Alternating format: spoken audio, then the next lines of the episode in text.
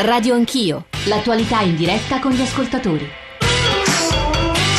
9.34 Radio 1, Radio Anch'io, Giorgio Zanchini al microfono con accanto Roberto Mania, stiamo cercando di analizzare la questione dei poteri eh, forti entrando poi nel merito più concreto possibile. Insomma, l'abbiamo fatto poi con il, con il deputato Di Maio dei 5 Stelle, con Guido Maria eh, Brera e adesso ci sono altri ospiti e vi presento fra pochissimo. Volevo però cominciare questo pezzo di trasmissione leggendo un paio, devo dire, di molto ricchi sms e mail che arrivano stamane 335 699 2949 e radio anch'io chiocciolarai.it e 800 05 0001 naturalmente per, per intervenire in diretta. L'assenza, scrive Daniele, di una visione politica politica, di un'idea ben delineata di gestione della cosa pubblica, determina una politica influenzata da interessi personali o da piccoli gruppi. La fine delle ideologie ha portato a questa politica dove ormai da diversi anni in Italia non c'è più distinzione tra destra e sinistra. In sintesi, se la politica non si basa su valori non negoziabili, tutte le scelte possono essere influenzate da poteri forti e si torna a quel tema della debolezza della politica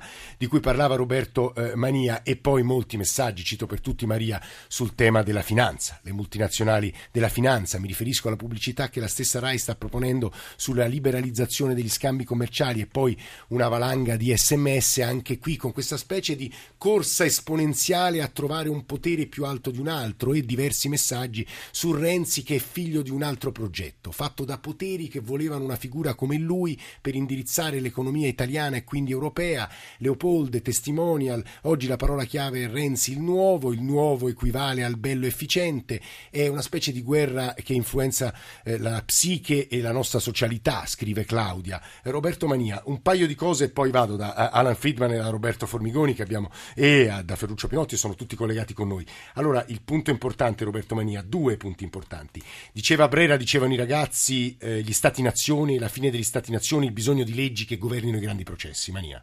Ma, eh, Brera ha introdotto due parole importanti che finora non erano state pronunciate, quello delle leggi dello Stato-Nazione, il ruolo che hanno Stato, lo Stato-Nazione, i singoli Stati di fronte al cambiamento radicale che ha subito il mondo. E vorrei introdurre però per questa via proprio un altro potere che finora non è stato mai citato e sor- non mi sorprende questa cosa, e che poi è il cuore del libro che ho scritto insieme a Marco Panara, la nomenclatura dell'alta burocrazia. È un potere che non si vede, è un potere invisibile, è un potere che non si sottopone al giudizio popolare, al consenso. È un potere che direttamente non ha responsabilità. Ma lei si sta dietro le quinte di Stato che sono anche capi di gabinetto per... che sono Dicevo le leggi per questo, mi riferisco a quelli che in realtà sono davvero i legislatori italiani. Chi è che scrive le leggi in Italia? Non sono i ministri, una, nella, nel declino della qualità della classe politica. I, I grandi commi di Stato hanno assunto il potere della legislazione, hanno deciso come fare. Perché? Domandiamoci perché ancora oggi esistono più di 700 decreti attuativi delle riforme che sono state approvate dai governi Monti, Letta e adesso dal governo Renzi. In realtà sono le, leggi scritte da questi grandi uomini di Stato, delle, delle, di grandi Ma poteri della pubblica fare? amministrazione. Beh, noi abbiamo avuto, per esempio, nel, de, nel ventennio scorso, per lungo tempo, un uomo decisivo nel, di potere dentro il Ministero dell'Economia, che è stato il capo di gabinetto Vincenzo Fortunato. L'è stato con diversi con diversi ministri, ha esercitato influenza nell'esercizio dell'attività legislativa, ma vale per lui, vale come altri, vale, eh, aggiungo, oggi, ieri, qualche, ieri c'era sul Corriere della Sera un'intervista al presidente attuale della Corte Costituzionale, il quale è stato prima il, il presidente dell'antitrust. C'è un sistema di potere poco visibile in cui questi personaggi di grande cultura giuridica si intersecano tra di loro, si aprono Maria, le porte, entrano e escono da altre se è possibile poi combattere queste forme di potere, se è persino giusto combattere queste forme di potere. Lo faremo tra poco. Ricordo solo un ultimo elemento. Pinuccio Tatarella è figura eh, luminosa per il mondo eh, della destra italiana, eh, è stato anche vicepresidente del Consiglio dell'Alleanza Nazionale nel primo eh, governo Berlusconi, eh, diceva che i poteri forti, anzi li elencava, sono i seguenti. Corte Costituzionale, CSM, Mediobanca, Servizi Segreti, Massoneria, Opus Dei, Banca Italia, gruppi editoriali e grande industria privata. Sono un po' troppi forse. Alan Friedman, benvenuto, buongiorno. Friedman ci sente? Buongiorno. Giornalista, conduttore televisivo, ha pubblicato nel febbraio scorso un saggio di cui molto si è discusso, Ammazziamo il gatto pardo, perché si è confrontato con alcune delle figure di primo piano della politica italiana, penso soltanto a Monti, a D'Alema, ad Amato, che accompagnano la storia di questo paese da almeno un ventennio, ma credo che con lui sia importante capire quanto è forte in Italia il potere della stampa, dei gruppi editoriali, Friedman. Ma io credo che in Italia i gruppi della stampa sono spesso, per la maggior parte, schierati e uh, questo in un modo piuttosto ideologico, mentre se prendiamo l'esempio di un giornale internazionale come il Financial Times di Londra, eh, tende a, a, non prendere posizioni di destra o di sinistra. In Italia ci sono alcuni giornali che eh, non si schierano, ma pochi, e quindi credo che per capire l'Italia bisogna leggere almeno tre o quattro giornali al giorno. Questo credo sia una cosa sana e sacrosanta, eh, Friedman. Rispetto al mondo che lei conosce, il mondo americano, l'Italia le sembra un paese che è più soggetta a poteri oscuri che in qualche modo controllano e governano dall'altro la nostra democrazia? Beh, se vogliamo dire la verità, eh, in America o in Inghilterra spesso i rapporti fra i poteri forti che, come si usa in Italia, elite della finanza, della politica, della media, come si dice in America, eh, sono più organici i rapporti. In Italia sono più espliciti. Mi spiego meglio. Uh, generalmente l'elite a Londra, a Washington, a New York parlano tra di loro, la stampa non, uh, non parla tanto di questo, ma non è una sorpresa se uno di Goldman Sachs viene nominato ministro sì. del, del, tesoro in America, per esempio, come è successo nel passato. In Italia c'è quasi una fissazione con i poteri forti che quando sono venuto per la prima volta in Italia da giovani giornalisti del Financial Times a Milano, eh, i poteri forti voleva dire la Fiat, voleva dire eh, Agnelli De Benedetti Gardini, i condottieri all'epoca io non, non, non, sono molto contento di usare il riferimento poteri forti perché ritengo che spesso può essere strumentale o anche provinciale nel suo uso. Alan Friedman, giornalista, ci sta raccontando le differenze, se ci sono, ma insomma da questi passaggi mi pare siano emerse in maniera abbastanza nitida. Tra l'altro riprendeva alcune cose, delle cose che ci diceva Roberto eh, Mania e anche Luigi Di Maio sulla necessità forse in qualche modo di legalizzare certe forme di pressione perché tutto sarebbe forse più chiaro. Io all'inizio della trasmissione sono partito da una frase di Matteo Renzi che ha detto io sono contro i poteri forti, mi stanno combattendo, eh, mia, le mie difficoltà di questa fase sono anche figlie della mia battaglia. È una espressione che usano un po' tutti i politici e l'ha usata, se non sbaglio, anche il senatore Formigoni, che salutiamo e ringraziamo per essere con noi. Buongiorno, benvenuto buongiorno, senatore. Buongiorno voi, senatore adesso del nuovo centrodestra. Credo, senatore, che non la offendo se dico che lei è stato obiettivamente un uomo di potere, presidente della Regione Lombardia per tanti anni, politico di lunghissimo corso, figura anche forte di eh, CL, Comunione e Liberazione. Perché anche lei a un certo punto, forse per le sue vicende giudiziarie, ha sentito... Mi sentiate, io ho perso il collegamento con voi la sentiamo? Voglio dire, esistono dei poteri forti, esistono in Italia, esistono nel mondo, anche se in Italia vengono usati praticamente in maniera magica, tutto ciò che ci si oppone ad un'azione politica viene etichettato come potere forte. In realtà i poteri forti sono espressione di una forza che hanno acquisito più o meno legittimamente. Oggi i poteri forti sono soprattutto i poteri economici, i poteri finanziari, sono le grandi finanziarie mondiali, sono i paesi forti economicamente che hanno un'influenza molto forte anche sulla politica degli altri paesi eh, sono i grandi fondi di investimento. Non dimentichiamo che però nei, nei, fondi di investimento ci sono anche i fondi pensione, quindi l'origine quella, della forza di questi poteri economici può anche dipendere da una diffusione a livello popolare di chi milioni e milioni di lavoratori che affidano eh, i loro fondi pensione appunto ad, un, ad, una gestione unica. Quindi non bisogna avere un, un uso, ritorno a dire noi abbiamo perso Formigoni, ma lo recupereremo. Nel frattempo Aldo dalla provincia di Cosenza. Buongiorno Aldo, benvenuto.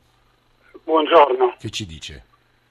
Eh, io dico che questa storia mi sembra un po' paradigmatica, anche un po' iperbolica, nel senso che Renzi si attacca ai poteri forti che vogliono impedirgli di fare questa cosa.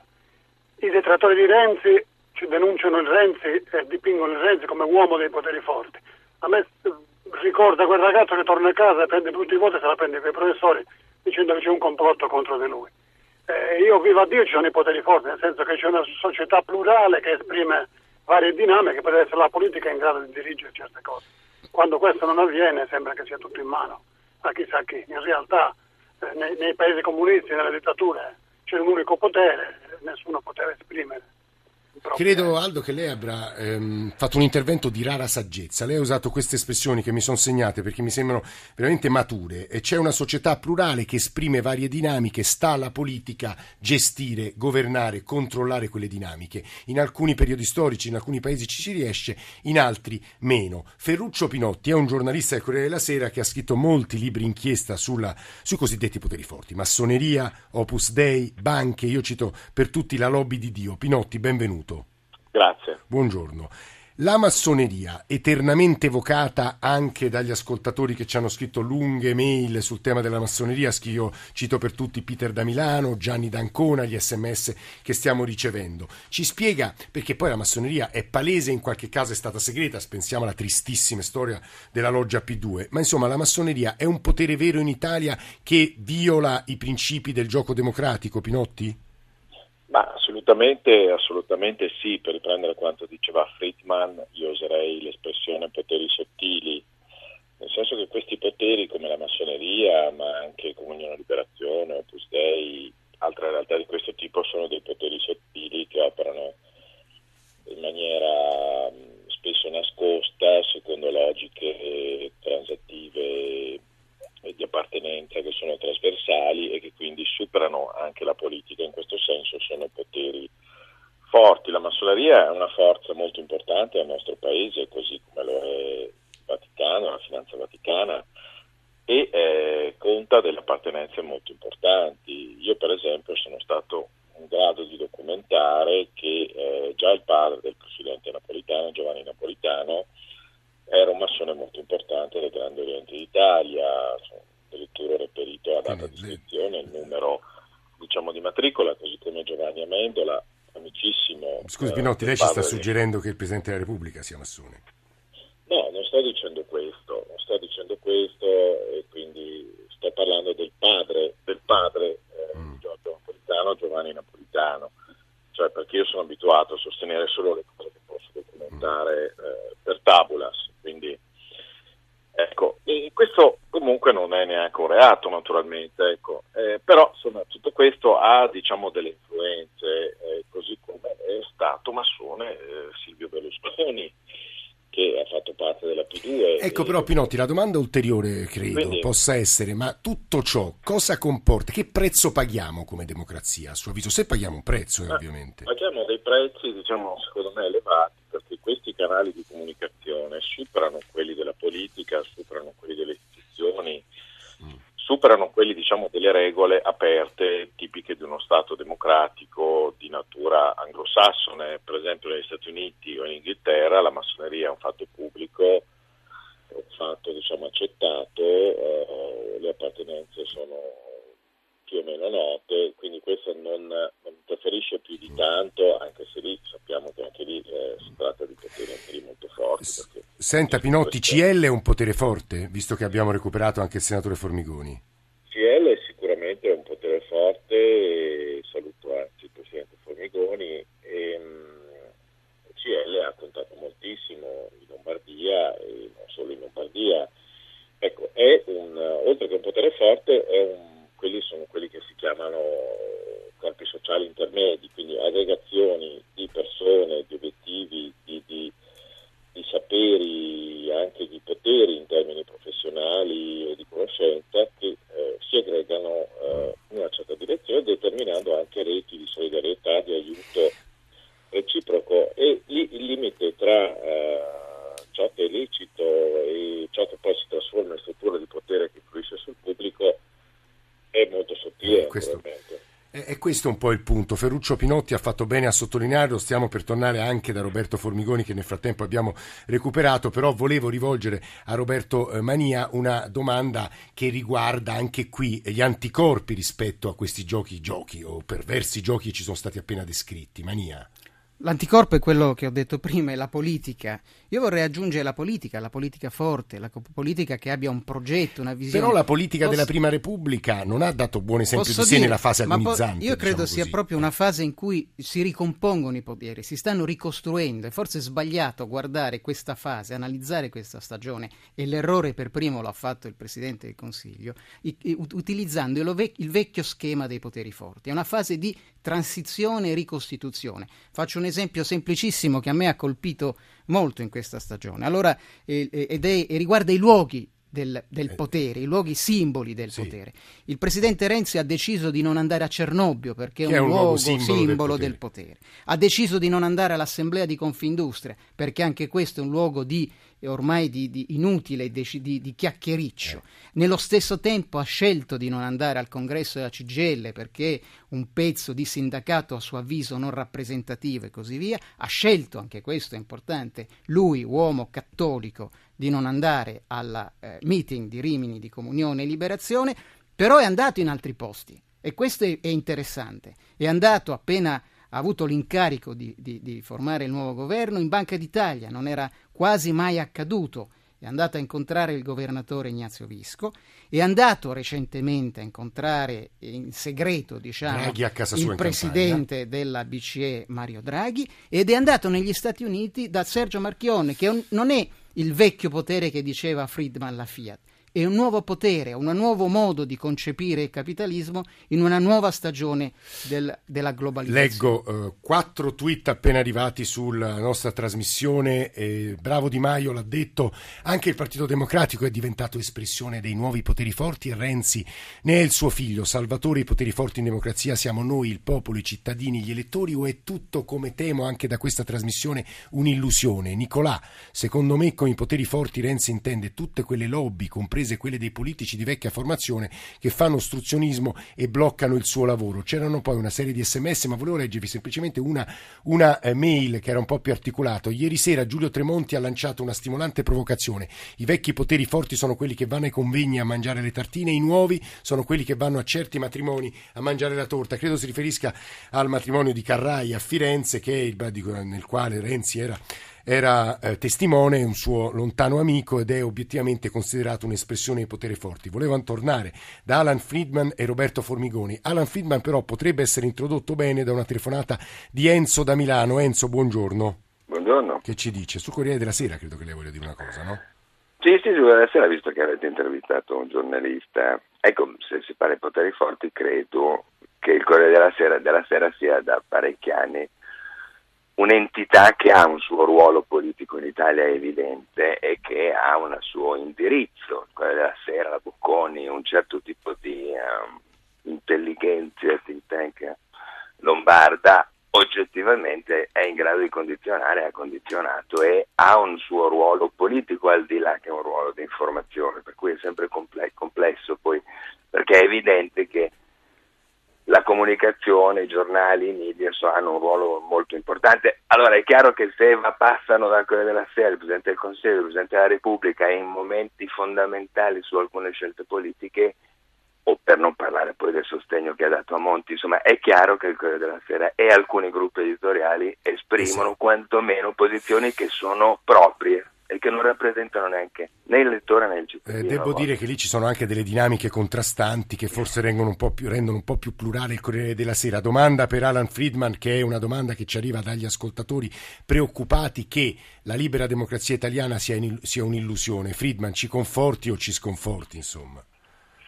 Ma io innanzitutto dico che se posso non mi piace il termine potere forte, io preferisco parlare di lobby parla, preferisco parlare di lobby della destra, della sinistra, delle aziende, delle banche, dei sindacati, delle corporazioni, quelle che vogliono bloccare le riforme, eh, i conservatori.